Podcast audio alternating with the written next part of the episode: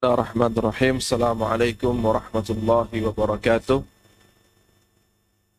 إن الحمد لله نحمده ونستعينه ونستغفره ونتوب إليه ونعوذ بالله من شرور أنفسنا وسيئات أعمالنا.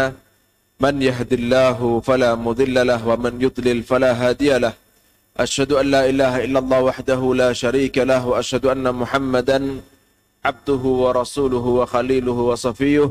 صلوات ربنا wa عليه وعلى آله وأصحابه ومن wa على نهجه إلى يوم لقائه أما ila جماعة بارك الله فيكم ketika Nabi sallallahu alaihi wasallam sedang berada di majelis ta'lim di Masjid Rasulullah sallallahu alaihi wasallam bersama para sahabat datang tiga orang.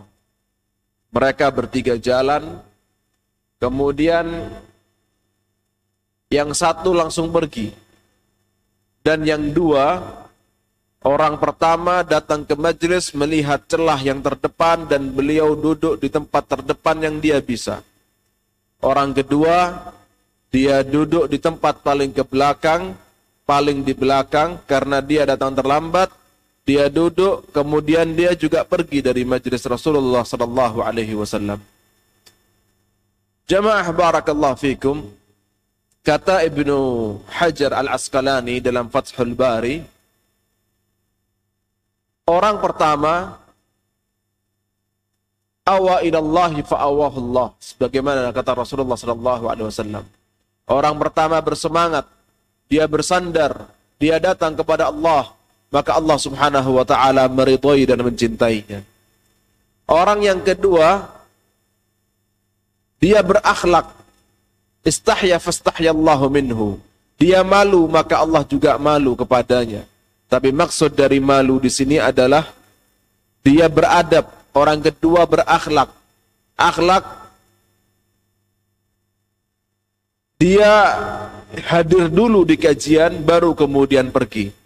Bukan meskipun dia mau pergi tapi dia hadir dulu. Mungkin keadaannya ketika itu tidak akhlak, situasinya mungkin tidak akhlak kalau dia langsung pergi. Tapi orang yang ketiga, kata Rasulullah sallallahu alaihi wasallam, a'rada fa'aradallahu anhu. Orang ketiga dia berpaling, maka Allah berpaling darinya. Orang ketiga nggak ikut kajian, maka Allah berpaling darinya. Pertanyaannya, apa dosanya nggak ikut kajian? Kenapa kok Allah berpaling dari orang itu? Atau kenapa Rasulullah Sallallahu Alaihi Wasallam mendoakan keburukan atau mengabarkan keburukan? Rasulullah berkata, kata Ibnu Hajar, a'radallahu anhu. Allah berpaling darinya. Ini bisa jadi Rasulullah mengabarkan, bisa jadi Rasulullah mendoakan. Apa masalahnya orang ketiga lihat majelis taklim kemudian dia pergi? Kata Ibnu Hajar, bisa jadi ada beberapa kemungkinan, kata Ibnu Hajar, tapi bisa jadi orang ini tidak akhlak di dalam talabul ilmi. Orang ini tidak tahu bagaimana etika dalam tolabul ilmi. Bisa jadi orang ini menghadiri majelis Rasulullah, melihat majelis Rasulullah, tapi dia tidak beretika ketika melihat majelis Rasulullah Sallallahu Alaihi Wasallam. Mungkin orangnya datang kemudian melihat terus pergi. Mungkin melecehkan, wah ini kumpulannya siapa? Wah ini masjidnya siapa? Ini takmirnya siapa? Ini ustadznya siapa? Ini yang hadir siapa orangnya? Melecehkan. Maka hati-hati. Yang seperti ini, kalau ini adalah doa Rasulullah SAW, hati-hati.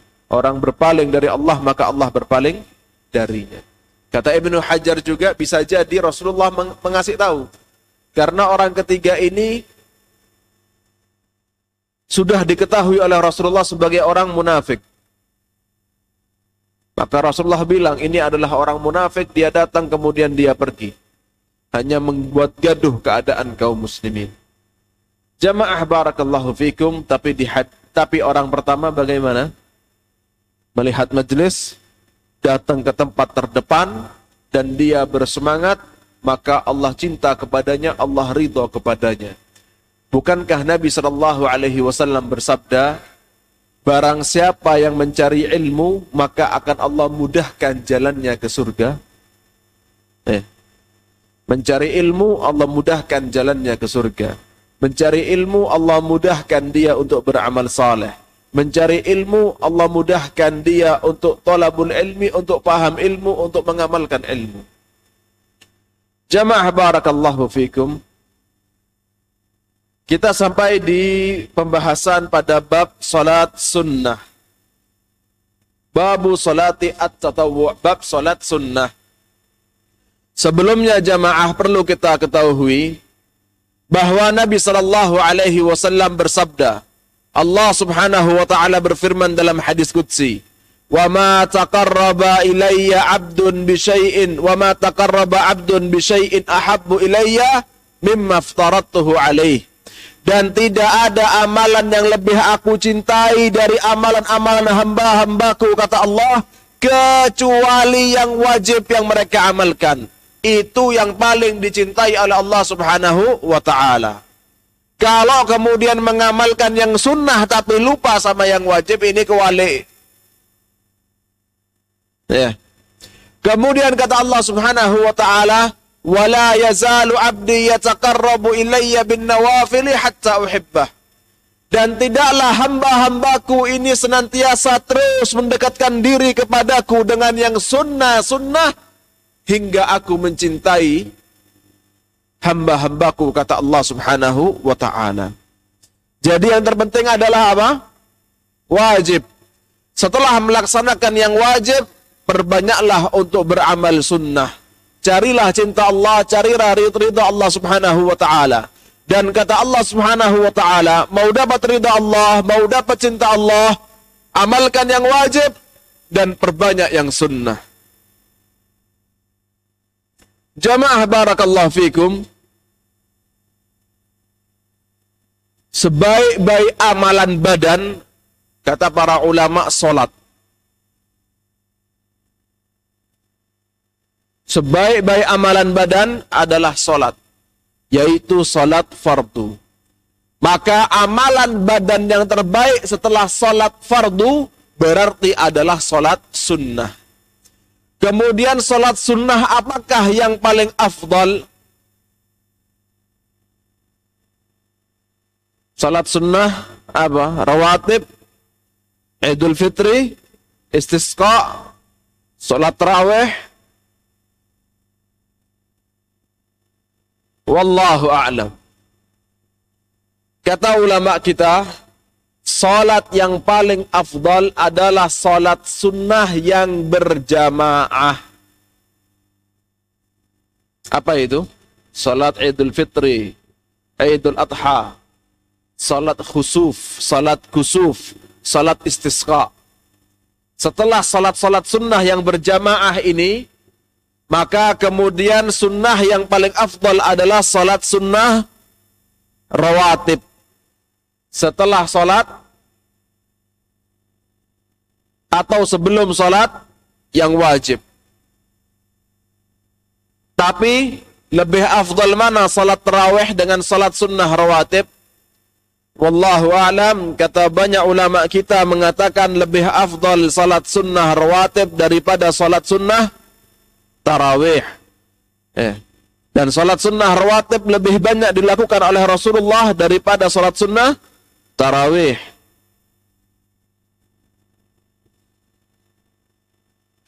Kemudian salat sunnah rawatib itu ada yang muakkadah, ada yang gairu muakkadah.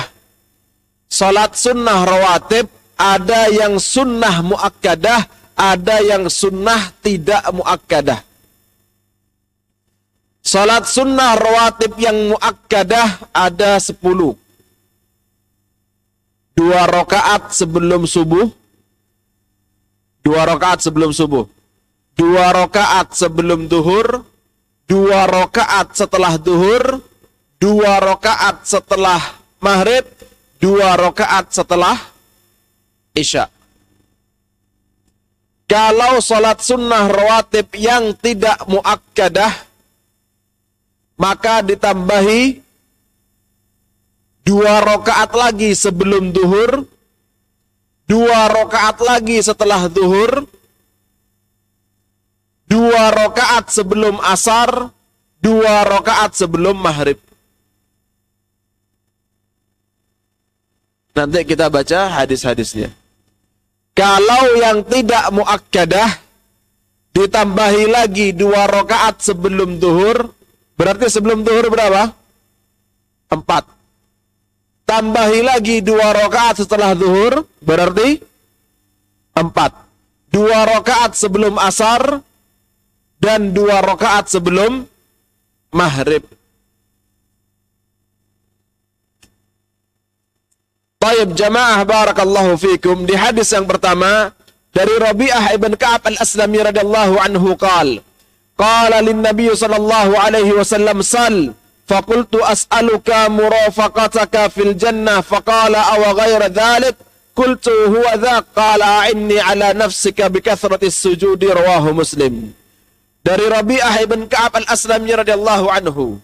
Rabi'ah ini budaknya Nabi Muhammad sallallahu alaihi wasallam atau pembantu Nabi Muhammad sallallahu alaihi wasallam.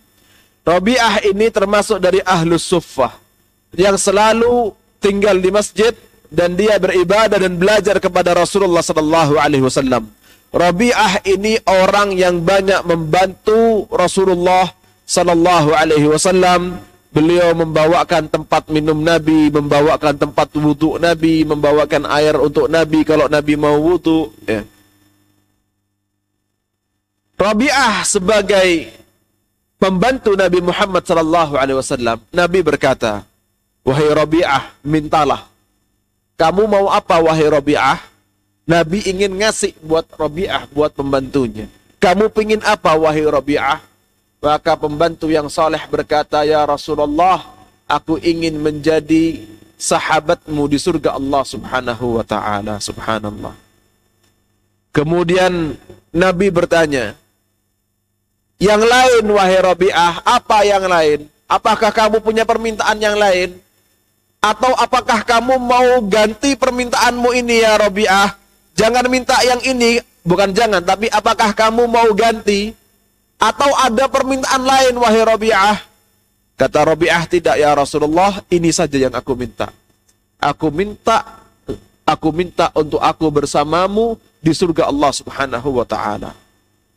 Maka Nabi sallallahu alaihi wasallam bersabda, "A'inni ala nafsika bi sujud." Kalau gitu bantulah aku wahai Rabi'ah engkau perbanyak sujud. Dari hadis ini kita pahami doa kita kepada Allah Subhanahu wa taala untuk bisa bersama Rasulullah sallallahu alaihi wasallam itu boleh. Eh? Kita minta kepada Allah, ya Allah kumpulkanlah kami ya Allah di surgamu ya Allah, di surga Firdaus ya Allah, lewatkanlah kami kepada haud telaga Rasulullah sallallahu alaihi wasallam. Jumpakanlah kami ya Allah bersama Rasulullah bersama al-anbiya wal mursalin jumpakanlah kami bersama as-salihin bersama al-illiyin. Mereka orang-orang saleh terutama dari sahabat-sahabat Rasulullah sallallahu alaihi wasallam. Dari orang-orang yang dari orang-orang syuhada dari orang-orang saleh eh. Hadis ini berarti boleh kita minta kepada Allah untuk kita di surga bersama Rasulullah sallallahu alaihi wasallam.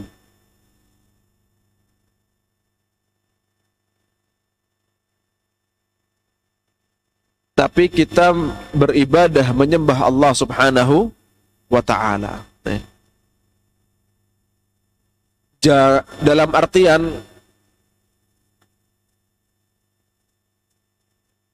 kata Allah Subhanahu wa taala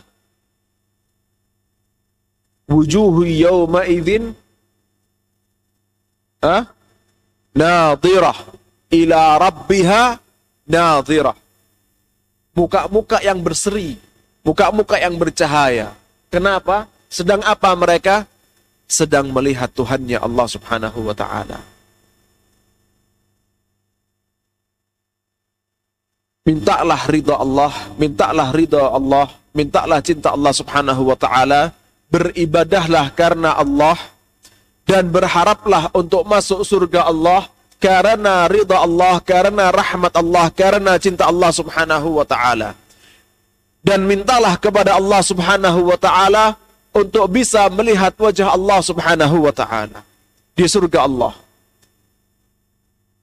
Yang melihat Allah di surga Allah, melihat Allah dengan penuh kecintaan, dengan penuh rasa sayang, dengan penuh rasa hati yang tenang kepada Allah.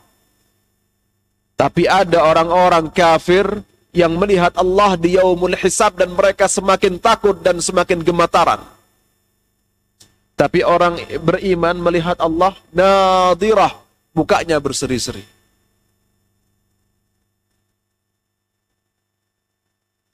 Maka mintalah untuk bertemu dengan Allah, mintalah untuk mendapatkan rahmat dan ridha Allah Subhanahu wa taala, kemudian kemudian baru kita minta kepada Allah untuk dipertemukan bersama Rasulullah sallallahu alaihi wasallam. Jangan sampai cuman minta kepada Allah untuk bertemu Rasulullah tapi tidak bertemu dengan Allah Subhanahu wa taala, tidak melihat Allah Subhanahu wa taala. Ya. Jamaah barakallahu fikum. Kemudian dalam hadis ini kita pelajari juga Nabi Shallallahu Alaihi Wasallam mengajarkan kepada Rabi'ah untuk memperbanyak sujud, untuk memperbanyak sujud. Ya.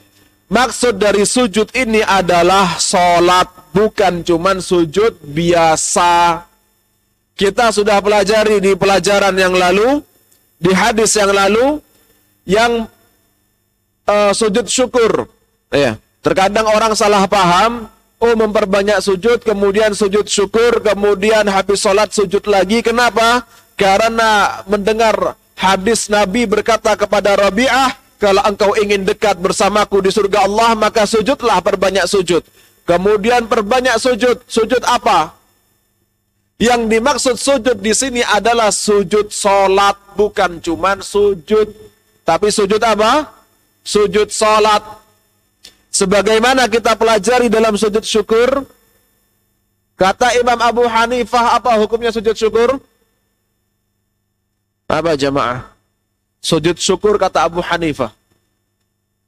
Haram, nggak ada sujud syukur dalam syariat Islam. Kata Imam Malik apa?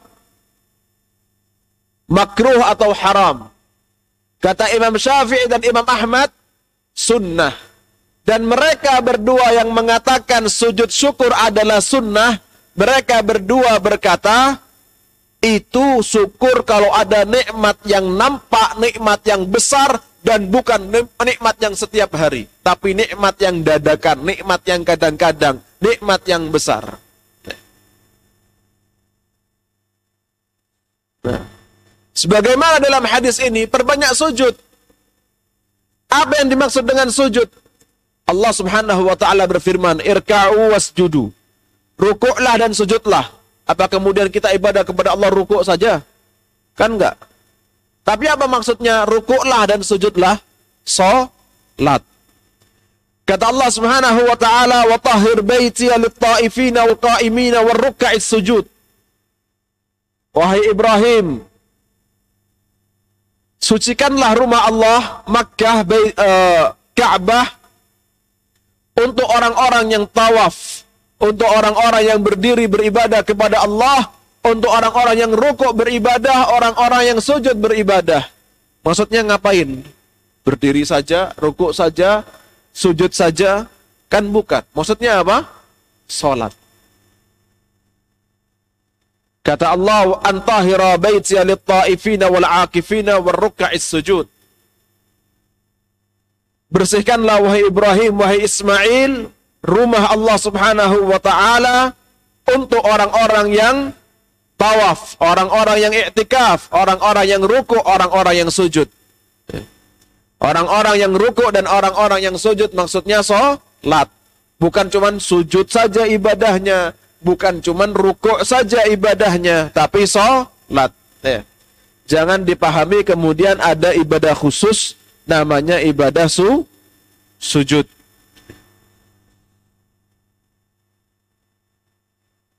Jamaah barakallahu fikum. Tapi kemudian kenapa kata para ulama, kenapa disebutkan sujud saja? Kenapa tidak disebutkan solat? Kenapa tidak disebutkan hal yang lain dalam solat? Misalnya Al-Fatihah, atau misalnya i'tidal, atau misalnya duduk di antara dua sujud, atau duduk tasyahud awal, atau duduk tasyahud akhir. Kenapa Nabi Shallallahu Alaihi Wasallam mengibaratkan sebuah amalan solat dari niat takbir dan yang lainnya sampai salam hanya dengan kata sujud. Karena sujud adalah keadaan hamba paling dekat kepada Allah Subhanahu wa taala. Allah Maha Mulia, Allah Maha Tinggi. Hamba menundukkan diri, hamba menundukkan kepala dan berkata subhana rabbiyal a'la ya Allah engkau yang paling tinggi. Dalam keadaan hamba paling tersungkur, berkata engkau yang paling tinggi ya Allah. Maha suci engkau ya Allah. Maka sujud adalah tempat hamba paling dekat kepada Allah Subhanahu wa taala. Oleh karenanya Rasulullah sallallahu alaihi wasallam mengibaratkan solat yang banyak amalannya hanya dengan satu amalan dalam solat yaitu sujud. Jamaah barakallahu fikum. Dalam hadis ini kita pelajari juga bagaimana akhlak Rasulullah sallallahu alaihi wasallam kepada pembantu, kepada pegawai. Ya. Sampai-sampai Anas bin Malik radhiyallahu anhu berkata, aku berkhidmat kepada Rasulullah sallallahu alaihi wasallam tapi aku tidak pernah mendengar Rasulullah berkata, jangan lakukan ini, engkau salah melakukan ini. Subhanallah.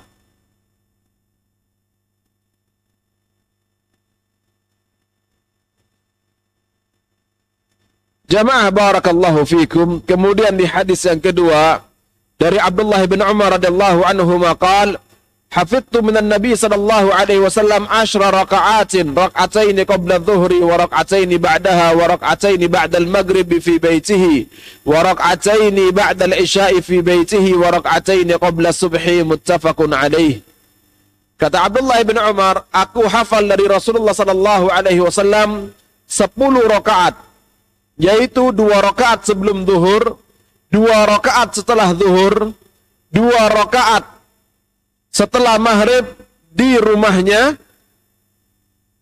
dua rakaat setelah isya di rumahnya, dan dua rakaat sebelum subuh. Hadis diriwayatkan Imam Bukhari dan Imam Muslim. Di sini disebutkan sepuluh rakaat.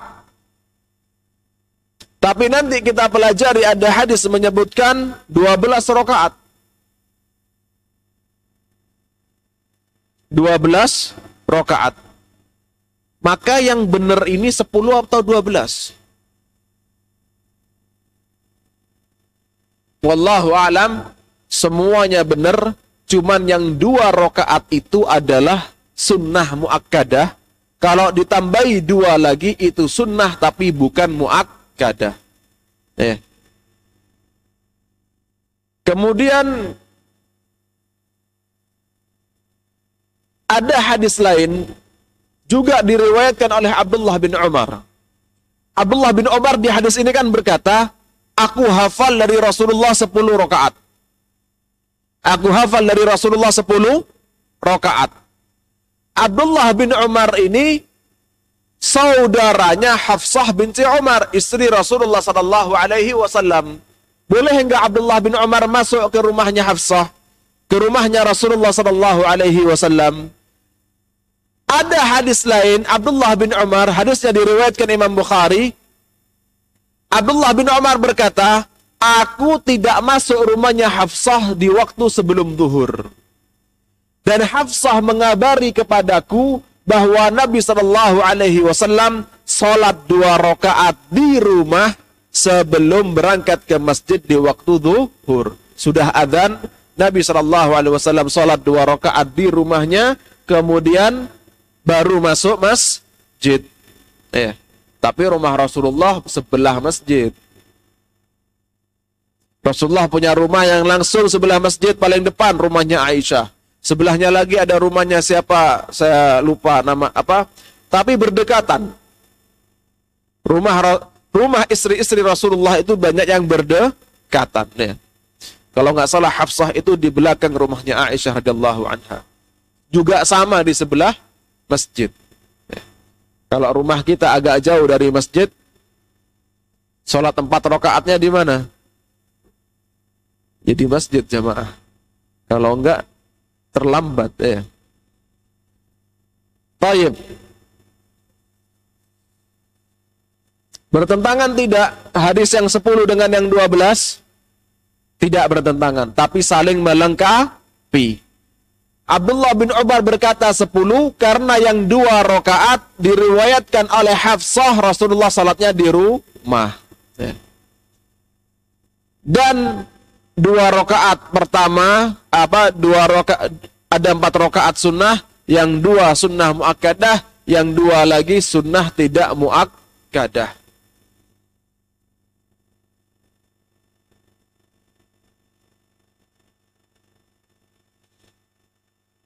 Tayyib jamaah. Dari hadis ini kita pahami 10 10 rakaat itu disebut dengan sunnah muakkadah. Kemudian sunnah salat dua rakaat setelah maghrib di rumah, setelah isya di rumah. Dan ada hadis lain setelah Jumat juga di rumah. Ya.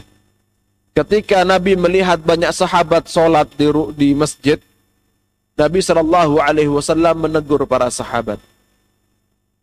Sallu fi buyutikum. Salatlah kalian di rumah-rumah kalian. Dalam hadis lain disebutkan, wala taj'alu buyutakum kubura. Jangan jadikan rumah-rumah kalian seperti kuburan. Di kuburan itu kan mendoakan jenazah, di kuburan itu apa mengubur jenazah? Eh, bukan sholat. Kata Nabi Shallallahu Alaihi Wasallam jangan jadikan rumah kalian kuburan nggak ada sholat di sana. Jangan banyak sholat sunnah di masjid. Di masjid sholat yang wajib dan berbanyak sholat sunnah di ru di rumah. Habis sholat isya afdalnya nanti habis sholat isya sunnah da, dalam sholat sunnah ba'diyah isya ada sunnah yaitu sholatnya di rumah. Maka usahakan untuk sholat sunnah ba'diyah isya lebih baik di rumah.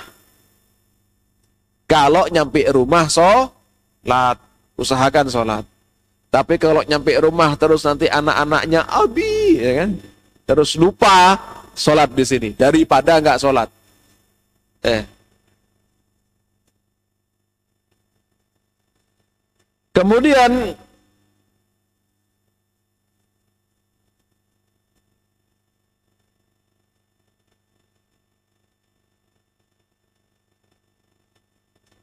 ada hadis lain disebutkan oleh Imam Muslim. Ini masih di hadis yang kedua.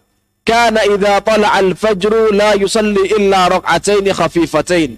Nabi kalau sudah masuk waktu subuh beliau salat dua rakaat yang singkat Beliau sallallahu alaihi wasallam salat dua rakaat yang singkat. Salatnya tidak lama-lama. Nanti ada hadis setelahnya atau kita bahas sekarang yaitu di hadis yang ke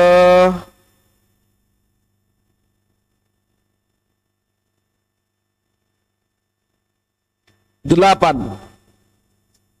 Tadi ini kan kita baca hadis kedua ya, kita loncat ke hadis yang ke delapan. Hadis yang ke-8 dari Aisyah radhiyallahu anha, beliau bersabda bahwa Nabi sallallahu alaihi wasallam kalau salat dua rakaat sebelum subuh cepat yukhaffif. Sampai Aisyah berkata aqra bi ummul kitab. Apakah Nabi baca Al-Fatihah? Saking cepatnya Nabi baca Al-Fatihah tapi dengan hadir dengan cepat. Hadisnya diriwayatkan Bukhari dan Muslim muttafaqun alaih Kemudian di hadis yang ke-9 dari Abu Hurairah radhiyallahu anhu bahwa Nabi Shallallahu alaihi wasallam kalau salat dua rakaat sebelum subuh beliau membaca di rakaat pertama kul ya ayyuhal kafirun dan rakaat kedua kul huwallahu ahad. Hadis riwayat Imam Muslim. Ini berkaitan dengan hadis yang kedua dari riwayat Muslim, Nabi kalau salat subuh lama atau cepat? Panjang atau atau enggak panjang? Enggak panjang. Beliau tidak lama-lama salat sunnah skobliyah subuh. Nah.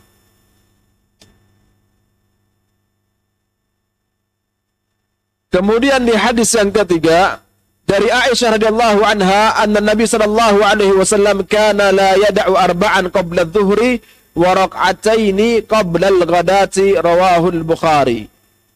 Dari Aisyah radhiyallahu anha bahwa Nabi sallallahu alaihi wasallam tidak pernah meninggalkan empat rakaat sebelum zuhur dan dua rakaat sebelum subuh dan dua rakaat sebelum subuh rawahul Bukhari. Naam jamaah. Di hadis ini subhanallah kata Ibunda Aisyah radhiyallahu anha, empat rakaat sebelum duhur Nabi tidak pernah meninggalkan. Sebagaimana dua rakaat sebelum subuh Nabi Shallallahu Alaihi Wasallam tidak pernah meninggalkannya. Eh. Ini mengingatkan kita untuk semangat melaksanakan sholat sunnah qabliyah duhur. Berapa rakaat? Empat rakaat. Kalau subuh ada fadilahnya khairun minad dunya wa ma fiha. Fadilahnya luar biasa. Kalau di duhur, qabliyah duhur kayaknya nggak ada Ustaz. Betul ya? Nggak, kita nggak dengar wallahu a'lam. Tidak juga sampai saya sudah pernah baca, saya lupa, dulu nggak tahu sekarang lupa. Qabliyah duhur tidak memiliki fadilah-fadilah sebelum subuh. Tapi qabliyah duhur kata Ibunda Aisyah radhiyallahu anha tidak pernah ditinggalkan oleh Rasulullah sebagaimana Nabi tidak pernah meninggalkan qabliyah subuh. Eh. Maka ini ajaran untuk kita jangan meremehkan qabliyah duhur empat rakaat. Kata Ibunda Aisyah Nabi empat rakaat tidak pernah meninggalkan. Jamaah barakallahu fikum. Di hadis ini juga mengingatkan kita kepada qabliyah subuh. Bukan cuma qabliyah zuhur, tapi juga qabliyah subuh. Nabi tidak pernah meninggalkannya, maka ta'ahadu, maka berusahalah untuk qabliyah subuh. Kemudian yang keempat, wa anha radhiyallahu anha qalat lam yakun an-nabi sallallahu alaihi wasallam ala syai'in min an-nawafil ashaddu ta'ahudan minhu ala rak'ati al-fajr muttafaqun alaihi wa li muslim rak'at al-fajr dari Aisyah radhiyallahu anha berkata bahwa Nabi sallallahu alaihi wasallam tidak pernah begitu bersemangat melaksanakan sunnah-sunnah solat melebihi dari semangat beliau melaksanakan sholat sunnah dua rakaat sebelum subuh. Dan hadis ini diriwayatkan Bukhari Muslim, ada hadis lain diriwayatkan oleh Imam Muslim, yaitu Nabi berkata dua rakaat sebelum subuh lebih baik daripada dunia dan seisinya. Jamaah, siapa yang punya seluruh dunia? Siapa yang punya dunia paling banyak?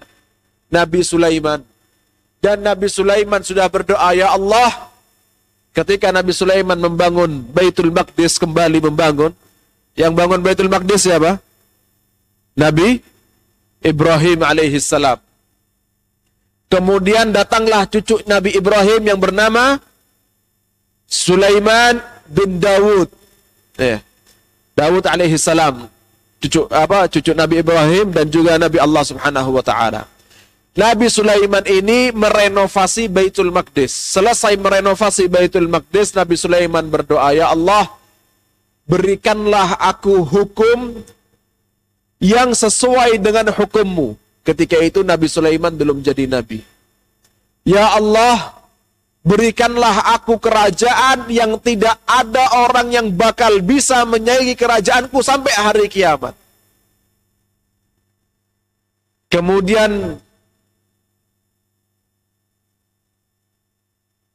Nabi Sulaiman juga berdoa, Ya Allah, jadikanlah orang yang pergi ke Baitul Maqdis untuk sholat di dalamnya dan dia datang ke Baitul Maqdis hanya untuk sholat beribadah kepadamu ya Allah. Ya Allah jadikanlah dia tidak keluar dari sholatnya. Jadikanlah dia tidak keluar dari Baitul Maqdis kecuali engkau telah mengampuni seluruh dosa-dosanya seperti ia baru lahir dari perut ibunya ya Allah ini fadilahnya Baitul Maqdis juga jemaah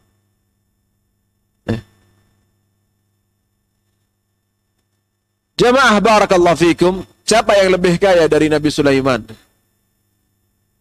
Gak ada dan gak bakal pernah ada. Tapi umatnya Nabi Muhammad sallallahu alaihi wasallam yang diirii sama Nabi Musa alaihi salam, yang Nabi Musa berharap untuk jadi umatnya Nabi Muhammad sallallahu alaihi wasallam memiliki fadilah tidak nyata di dunia tapi memiliki sebuah amalan yang fadilahnya di akhirat Allah Subhanahu wa taala itu lebih kaya dari seluruh dunia, bukan seperti dunia tapi lebih kaya dari dunia. Fadilahnya umat Nabi Muhammad sallallahu alaihi wasallam. Alhamdulillah jadi umat Nabi Muhammad disyukuri salat sunnah sebelum subuh ya yang ingin jadi umat Nabi Muhammad ini bukan umat lain, bukan umatnya Nabi Musa. Nabi Musa ingin jadi umatnya Nabi Muhammad sallallahu alaihi wasallam. Allah pilih kita untuk jadi umat Nabi Muhammad sallallahu alaihi wasallam. Disyukuri dengan kita berbanyak mengikuti sunnah-sunnah beliau sallallahu alaihi wasallam. Jamaah barakallahu fikum.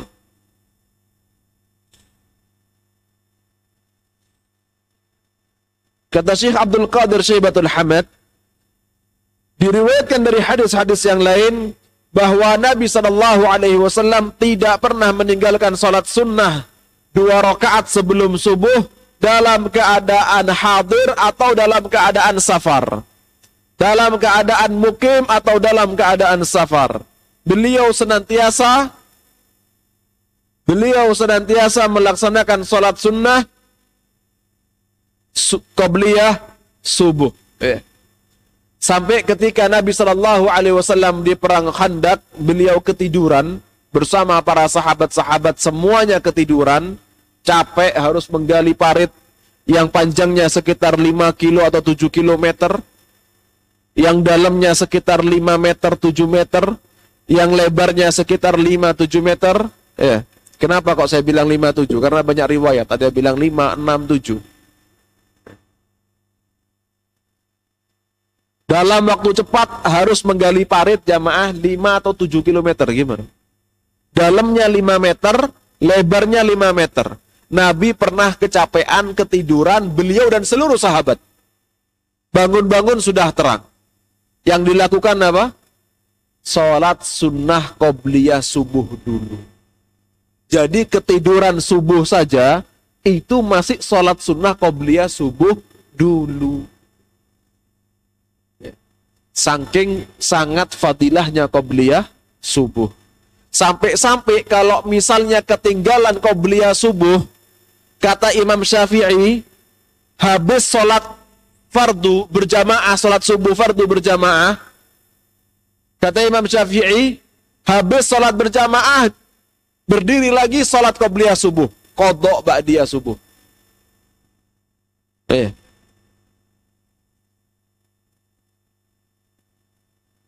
Kata Imam Malik, kata Imam Ahmad sama. Cuman beda waktunya. Kata Imam Malik dan Imam Ahmad, kodok ba'diyah subuh tapi setelah syuruk. Di waktu duha. Kemudian di antara dua imam itu ada yang berkata, lakukan di awal waktu duha.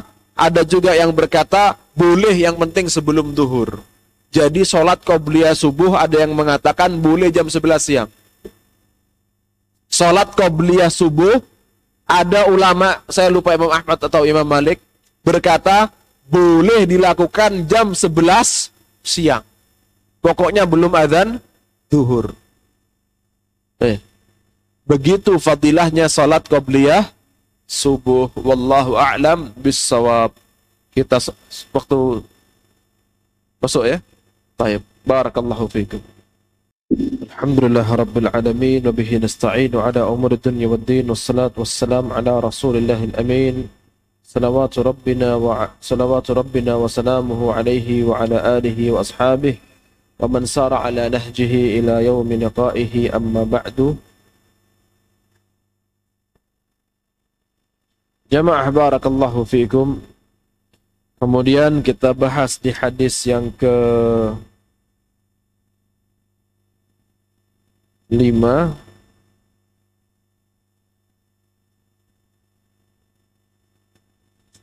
yaitu hadis yang diriwayatkan oleh Ummu Habibah Ummul Mukminin radhiyallahu anha qalat Sami'tu Rasulullah sallallahu alaihi wasallam yaqul Ummu Habibah Ummul Mukminin meriwayatkan hadis dari Rasulullah sallallahu alaihi wasallam Aku dengar Rasulullah sallallahu alaihi wasallam bersabda Man shalla 12 rak'ah fi yawmin wa lailah Barang siapa yang sholat 12 rakaat sunnah di hari dan malam itu, bunyalahu bihinna baitun fil jannah. Allah akan bangunkan baginya satu surga, satu istana, satu rumah di surga Allah Subhanahu wa taala. Rawahu Muslim. Hadisnya diriwayatkan oleh Imam Muslim. Wa fi riwayatin tatawu'an yang dimaksud 12 rakaat dalam riwayat lain lebih dijelaskan yaitu salat sunnah tatawwu'. Walid Tirmidzi nahwuhu wa zada arba'an qabla dhuhri wa rak'ataini ba'daha. Di riwayatnya Imam Tirmidzi dari Ummu Habibah yaitu 4 rakaat. Kalau riwayatnya Imam Muslim 2 rakaat sebelum zuhur. Riwayatnya Imam Tirmidzi 4 rakaat sebelum zuhur dan kemudian 2 rakaat setelah zuhur. Wa raka'ataini ba'dal maghrib, dua rakaat setelah maghrib. Dua rakaat sebelum eh, dua rakaat setelah Isya. Dua rakaat sebelum subuh. Diriwayatkan oleh lima rawi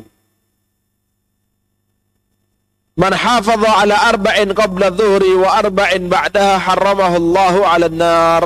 Barang siapa yang menjaga empat rakaat sebelum zuhur dan juga empat rakaat setelahnya Allah Subhanahu wa taala akan jauhkan dia dari api neraka. Ya, di sini disebutkan juga empat rakaat setelah zuhur. Ya. Berarti yang muakkadah di zuhur itu berapa? Dua rakaat sebelum zuhur dan dua rakaat setelah zuhur. Yang tidak muakkadah tambahi lagi dua rakaat sebelum zuhur dan juga dua rakaat setelah zuhur. Jadi salat sunnah sebelum zuhur berapa rakaat? Empat. Dan ba'da zuhur juga empat rakaat. Jamaah barakallahu fikum, fadilah yang luar biasa Allah Subhanahu wa taala bangunkan istana di surga Allah Subhanahu wa taala bagi hamba yang salat 12 rakaat di hari dan malam itu. 12 rakaat sunnah. 12 rakaat sunnah. Eh.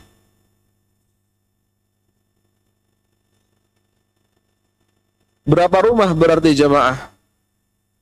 Seumur hidup, sholat banyak, seumur hidup, ada orang seumur hidup, selalu menjaga sholat sunnah rawatib, muakkadah 10 rakaat atau 12 rakaat. Ada orang kadang-kadang sholat sunnahnya 12 rakaat, kadang nggak sholat sunnah. Ada orang sesekali jarang sholat sunnah rawatib. Istananya sama-sama satu atau beda-beda? Wallahu a'lam. Rahmat Allah sangatlah luas. Rahmat Allah sangatlah luas. Mungkin yang dimaksud adalah satu istana dan Allah Subhanahu wa taala rahmatnya maha luas dan Allah maha mampu Allah maha mampu memberikan dan menciptakan banyak istana untuk hamba-hambanya.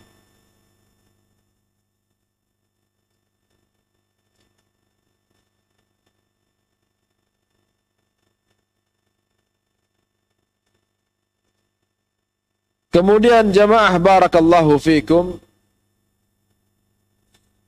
ada hadis lain menyebutkan pada hari itu bukan pada malam harinya. Diriwayatkan dari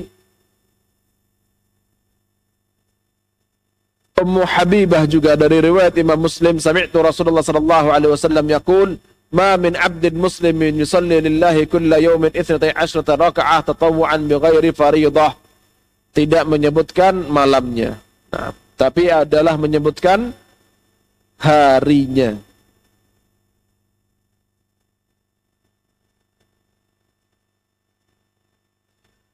Jamaah barakallahu fikum. Kemudian di hadis yang keenam dari Abdullah bin Umar radhiyallahu anhu maqal Qala Rasulullah sallallahu alaihi wasallam rahimallahu ra'an salla arba'an qabla al-asri. Rawahu Ahmad wa rawahu Abu Dawud wa Tirmidzi wa hassanahu wa Ibnu Khuzaimah wa sahahahu. Dari Abdullah bin Umar radhiyallahu anhuma bahwa Nabi sallallahu alaihi wasallam berdoa, "Ya Allah, rahmatilah orang yang sholat empat rakaat sebelum asar. Hadis ini diriwayatkan oleh Imam Ahmad dan Abu Dawud dan juga Imam Tirmidzi. Kata Imam Tirmidzi derajat hadisnya hasan dan kata Imam Ibnu Khuzaimah derajat hadisnya sahih. Jamaah barakallahu fikum. Kata Syekh Abdul Qadir Syaibatul Hamad, dari hadis ini dipahami sholat sunnah empat rakaat sebelum asar. Tadi saya sebutkan berapa? Dua rakaat sebelum asar.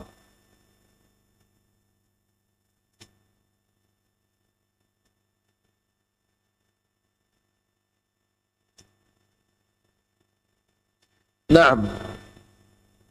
Dari hadis ini dipahami dua disunahkan empat rakaat sebelum asar. Muakkadah bukan? Bukan muakkadah, tapi disunnahkan dan didoakan oleh Rasulullah Sallallahu Alaihi Wasallam yang mendoakan siapa? Rasulullah. Doanya apa? Mendapatkan rahmat Allah Subhanahu wa taala. Jamaah barakallahu fikum. Ini fadilah luar biasa untuk memperbanyak salat sunnah termasuk tidak meremehkan salat sunnah qobliyah asar. Oh, gak ada kalau qobliyah asar bukan muakkadah. Saya ndak mau salat. Ada sunnahnya. Rasulullah memerintahkan, Rasulullah mengajak. Kata ulama bukan muakkadah. Tapi Rasulullah mengajak. Rasulullah memerintahkan. Bahkan Rasulullah mendoakan rahmat Allah. Apa yang kita butuhkan lebih dari rahmat Allah? Siapa yang lebih mustajab doanya dari Rasulullah Sallallahu Alaihi Wasallam? Ada orang yang mustajab doanya, Umar bin Khattab minta doa kepada Uwais Al-Qarni. Ini kita nggak pernah ketemu Rasulullah, tapi Rasulullah doakan buat kita, bukan cuma buat sahabatnya. Tapi untuk kita yang tidak pernah ketemu Rasulullah, kalau umatnya salat sunnah empat rakaat sebelum asar, Rasulullah sudah mendoakan, Ya Allah rahmatinya, rahmati orang ini. Apa yang kita lebih butuhkan dari rahmat Allah? Siapa yang lebih istijabah doanya dari Rasulullah Sallallahu Alaihi Wasallam? Apakah masih mau meremehkan dua salat sunnah sebelum asar? Mari bersemangat melaksanakan sunnah. Jamaah barakallahu fikum.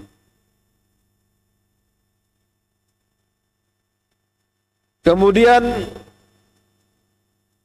di hadis yang ketujuh dari Abdullah bin Mughaffal Al-Muzani radhiyallahu anhu an Nabi sallallahu alaihi wasallam qaal صلوا قبل المغرب صلوا قبل المغرب ثم قال في الثالثة لمن شاء karahiyat an yattakhidahan nasu sunnah rawahul Bukhari wa fi riwayat Ibn Hibban anna Nabi sallallahu alaihi wasallam shalla qabla al-maghrib rak'atain wa li Muslim an Anas radhiyallahu anhu kunna nusalli rak'atain ba'da ghurub syamsi wa kana nabi sallallahu alaihi wasallam yarana falam ya'murna wa lam yanhana.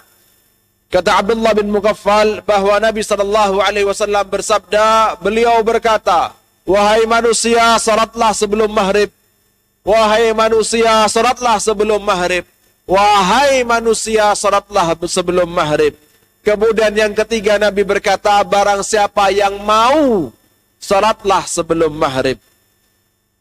Karahiyat an yattakhidahan nasu sunnah. Takutnya manusia mengambilnya sebagai sunnah. Sunnah maksudnya adalah sunnah yang muakkadah. Pertanyaannya, apakah sholat dua rakaat sebelum maghrib adalah sunnah? Nabi memerintahkan sholatlah kalian. Tapi Nabi berkata takut diambil sunnah. Oleh karenanya Nabi berkata, bagi barang siapa yang mau. Dari riwayat lain dari Ibnu Hibban, Nabi Shallallahu Alaihi Wasallam bersabda uh, bahwa dari Ibnu Hibban bahwa Nabi sholat dua rakaat sebelum maghrib. Ada hadis lain diriwayatkan oleh Imam Muslim bahwa Anas bin Malik berkata, kami para sahabat, bukan cuma Anas, beliau berkata, kunna, saya dan teman-teman para sahabat, Salat dua rakaat sebelum maghrib. Nabi tidak memerintahkan kami dan Nabi tidak melarang kami. Maka pertanyaannya sunnah atau tidak salat sunnah sebelum apa salat dua rakaat sebelum maghrib? Ada tidak salat sunnah dua rakaat sebelum maghrib?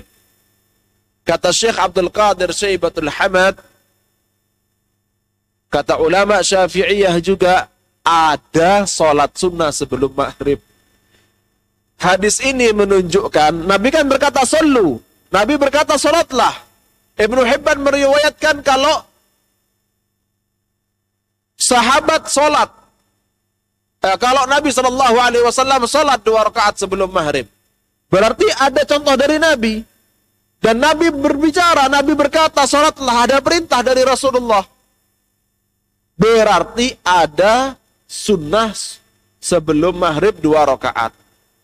Kemudian perkataan Nabi liman sya karahiyat an nasu sunnah bagi barang siapa yang mau kata Nabi. Kata Nabi takutnya dijadikan uh, sunnah yang kemudian terus dikejar. Kata kata Anas bin Malik, Nabi tidak pernah memerintah kami, Nabi juga tidak pernah melarang kami. Kata-kata ini, hadis-hadis ini menunjukkan bahwa dua rakaat sebelum maghrib hukumnya sunnah tidak muakkadah. Eh. Menggabungkan antara hadis-hadis ini, eh. Nabi sendiri beliau sholat. Nabi sendiri beliau memerintahkan. Eh. Tapi Nabi berkata barang siapa yang mau. Tapi Nabi berkata takutnya dijadikan sunnah yang dikejar sama manusia. Tapi Anas bin Malik berkata, Nabi tidak pernah memerintahkan, Nabi tidak pernah melarang. Tapi sahabat sholat sunnah sebelum maghrib. Sholat dua rakaat sebelum maghrib. Apa faedahnya? Disunnahkan tapi tidak muak kadah. Jamaah barakallahu fikum. Hadis yang ke-8 sudah kita baca ya, tadi kaitannya dengan apa? Salat sunnah sebelum subuh. Yang ke-9 juga sudah kita baca. Kemudian di hadis yang ke-10 dari Aisyah radhiyallahu anha, "Kana Nabi sallallahu alaihi wasallam idza shalla rak'atil fajri ittaja'a ala shiqqihi al-ayman rawahu al-Bukhari." Hadisnya diriwayatkan oleh Imam Bukhari bahwa Nabi sallallahu alaihi wasallam kalau beliau sudah sholat sunnah dua rakaat sebelum subuh, beliau kemudian tidur-tiduran menghadap kanannya. Eh, tidur miring. Tidur miring menghadap kanannya. Hadisnya diriwayatkan oleh Imam Bukhari. Kata Syekh Abdul Qadir Syaibatul Hamad, tidak ada sunnah tidur-tiduran setelah sholat sunnah subuh. Loh terus hadis ini bagaimana? Dijelaskan juga dari hadis lain yang diriwayatkan oleh Imam Muslim dan Imam Bukhari. Hadisnya sahih juga dari Ibunda Aisyah radhiyallahu anha. Kata Aisyah radhiyallahu anha, Idza shalla raq'ati al-fajri fa in kuntu mustayqidha haddatsani wa illa ittaja'. Nabi kalau melihatku setelah salat subuh, beliau berbicara denganku. Tapi kalau aku tidur, kemudian Nabi juga tidur ringan menghadap kanan. Dalam artian ini Nabi tidur-tiduran setelah sholat sunnah subuh itu itu manusiawi bukan sunnah Rasulullah Sallallahu Alaihi Wasallam. Kebiasaan kepribadian beliau, ya. bukan sunnah Rasulullah Sallallahu Alaihi Wasallam. Lah kemudian ada hadis lain. Kita baca hadis yang ke-11 dari Abu Hurairah. Kata Nabi, "Idza shalla ahadukum rak'ataini qabla salati subhi falyattaji' ala janbihi al-ayman." Kalau kalian salat setelah salat sunnah dua rakaat, kata Nabi Shallallahu Alaihi Wasallam, maka berbaringlah ke sisi kanan. Hadisnya diriwayatkan oleh Imam Ahmad, Imam Abu Dawud. Hadisnya diriwayatkan oleh Imam Tirmidzi, kata Imam Tirmidzi derajatnya hasan. Terus bagaimana jamaah? Terus bagaimana? Kata Syekh Abdul Qadir Syaibatul Hamad, hadis ini diriwayatkan oleh Abdul Wahid bin Ziyad. Dan banyak ulama ahli hadis berkata bahwa hadis ini dhaif. Bahwa hadis ini dhaif. Kata Ali ibn al-Madini, kata Yahya ibn Sa'id, eh, Kata banyak ulama ahli hadis lainnya. Kata A'mash. Uh, beliau meriwayatkan bukan. Naam kata Yahya ibn Ma'in. Kata Ali ibn al-Madini. Hadis ini dhaif. Jadi jamaah ada salat sunnah ada salat apakah ada tidur sunnah sebelum subuh? Hah? Apakah ada tidur sunnah sebelum subuh? Tidak ada. Ya, wallahu a'lam bissawab. Tidak ada tidur sunnah sebelum subuh. Itu hanya kepribadian Rasulullah sallallahu alaihi wasallam. Buktinya kalau ada Aisyah sedang bangun, Rasulullah bicara ngobrol bersama Aisyah radhiyallahu anha. Ada pertanyaan jamaah?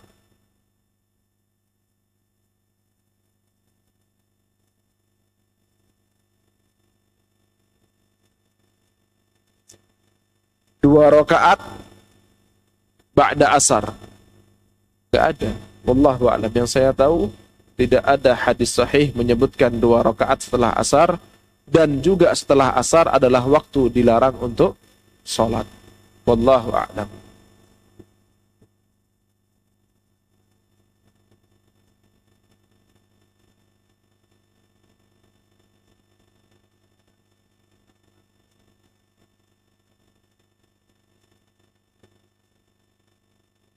Nah, apakah ada waktu?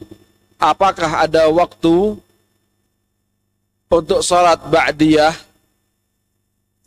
Wallahu a'lam tidak ada batasan waktu sholat ba'diyah. Dalam artian sholat ba'diyah isya jam 3 malam jam 3 malam. Ya.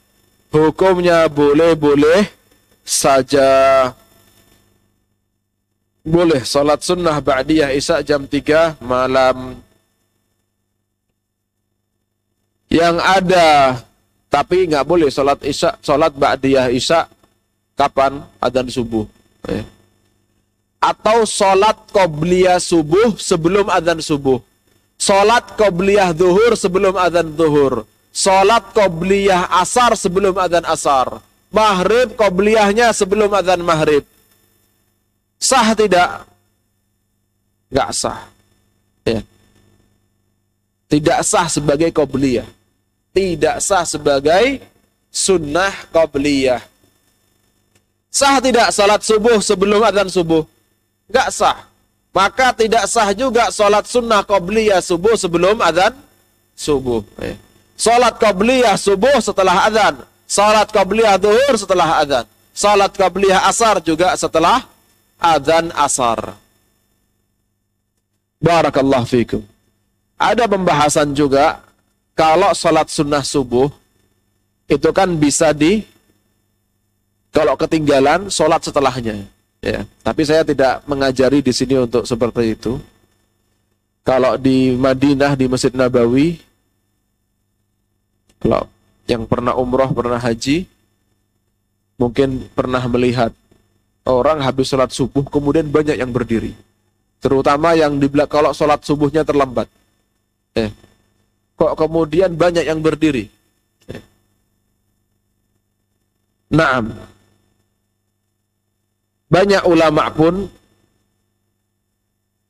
jadi memang kata Imam Malik, Syafi'i, Ahmad kalau nggak sempat sholat qobliyah subuh, maka sholatlah setelah sholat subuh itu. Kata Imam Abu Hanifah, nggak ada sunnah di kodok. Eh. Saya nggak katakan sholat di sini, tapi sholatlah di rumah. Sholatlah di rumah. Bapak datang ke sholat untuk sholat berjamaah subuh. Datang ke masjid, ternyata sudah komat, terlambat sholat. Ya. Apa yang dilakukan? Sholat subuh berjamaah, kemudian kalau pulang, kalau pulang, maka sholatlah dua rakaat qobliyah subuh. Kalau pulang. Kalau di Madinah, nggak usah pulang, di masjid langsung, habis salam berdiri. Di Madinah. Banyak ilmu, banyak ulama. Kalau di Lumajang takutnya kisru nanti.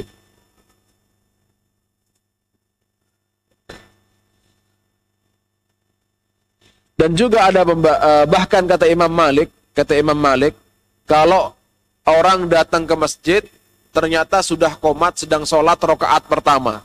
Imamnya baca surat As-Sajdah hari Jumat pagi. Rokaat kedua baca Al-Insad. Imamnya ini mesti sesuai sunnah Rasulullah Sallallahu Alaihi Wasallam. Baca As-Sajdah sama Al-Insad. Kemudian orang ini datang, kalau dia sholat sunnah qobliyah dulu di belakang masjid, kemudian dia sholat berjamaah, masih sempat. Apa yang dilakukan kata Imam Malik? Sholat qobliyah dulu. Jangan sholat berjamaah dulu. Karena sempatkan qobliyah juga masih sempat untuk berjamaah. Subuh. Tapi kata Imam Syafi'i dan Imam Ahmad, jangan. Kalau sudah sholat, waktunya sholat berjamaah, sholatlah berjamaah. Setelah itu baru di kodok. Bahkan dalam pendapat Imam Syafi'i, bukan cuman kodok subuh, tapi juga kodok qobliyah duhur.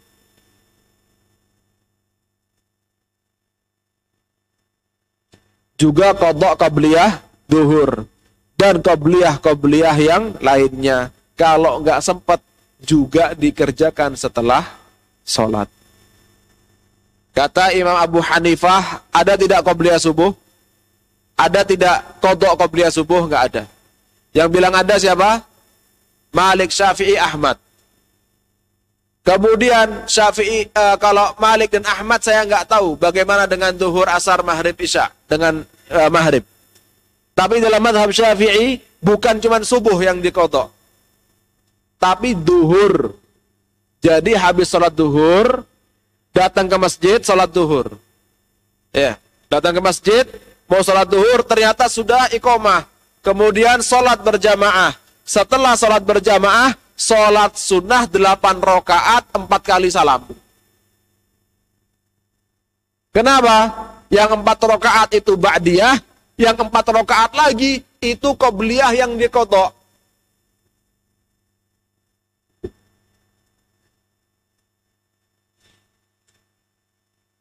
Baru, eh?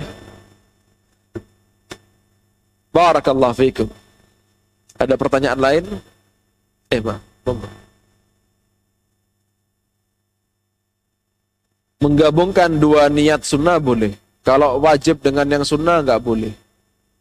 Tapi mengganti niat sunnah kepada sunnah yang lain nggak boleh. Atau menambah niat sunnah kepada sunnah yang lain membatalkan sholat. Contoh, niat sholat Contoh niat sol, datang ke masjid, niat sholat tahiyatul masjid. Kemudian tengah-tengah sholat sudah walad dolin amin. Oh iya, sekalian ba'dal wudu. Oh iya, sekalian qobliyah maghrib. Ini batal sholatnya karena merubah niat. Niat, makanya kita sudah bahas secara rinci. Niat itu kata ulama kapan? Sebelum mengerjakan Kata tiga imam madhab, niat itu sebelum mengerjakan. Kata Imam Syafi'i, cuman Imam Syafi'i yang berkata, niat itu ketika takbiratul ihram. Gak ada ulama bilang niat itu setelah takbiratul ihram. Ini gak ada ulamanya ini. Ya. Keliru. Ya. Kalau masalah talafut sama niat, ini ikhtilaf ulama. Boleh apa enggak talafut. Tapi kalau sholat gak niat, gak ada ikhtilaf itu. Gak sah sholatnya. Atau habis sholat, habis takbiratul ihram ganti niat. Oh iya sekalian ini. Oh iya tambah ini. Ini nggak ada ikhtilaf batal sholatnya.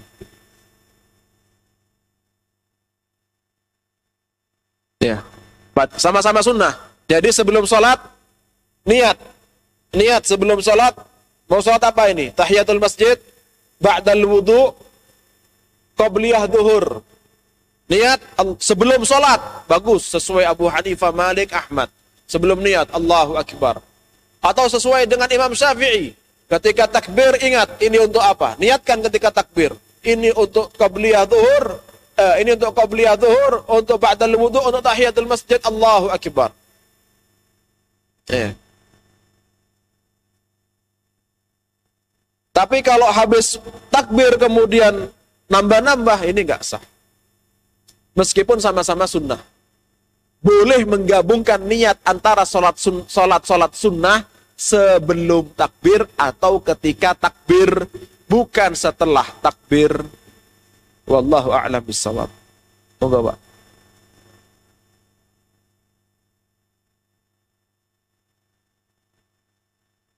Sholat sunnah seperti sholat sunnah jenazah setelah asar kata Imam Syafi'i Kata Imam Malik, boleh.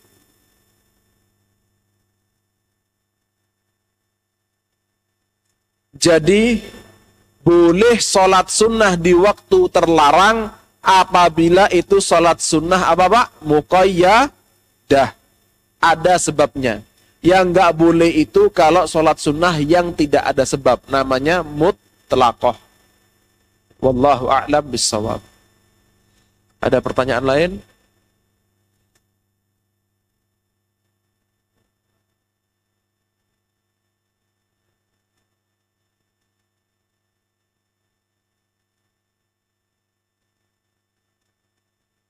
Empat rakaat.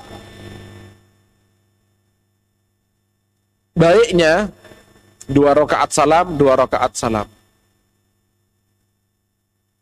Baiknya dua rakaat salam, dua rakaat salam. Ada ilmu baru lagi. Kalaupun empat rakaat satu salam bisa.